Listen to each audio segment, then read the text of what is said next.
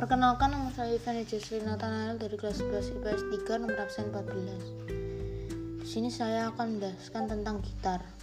Pengertian gitar adalah sebuah alat musik berdauer yang dimainkan dengan cara dibetik, umumnya menggunakan jari maupun plektrum.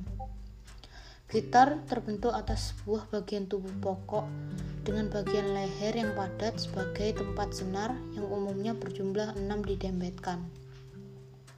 Sejarah alat musik gitar Kata gitar atau gitar dalam bahasa Inggris pada mulanya diambil dari nama alat musik petik kuno di wilayah Persia pada kira-kira tahun 1500 sebelum masehi yang dikenal sebagai gitar atau sentar.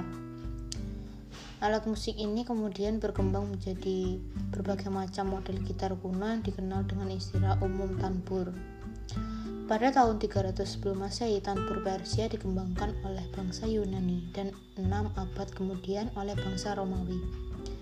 Pada tahun 476, alat musik ini dibawa oleh bangsa Romawi ke Spanyol dan bertransformasi menjadi guitarra morisca yang berfungsi sebagai pembawa melodi dan guitarra latina untuk memainkan akor.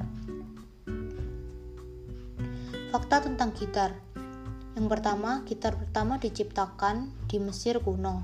Yang kedua, gitar terbesar di dunia dengan panjang 13 meter.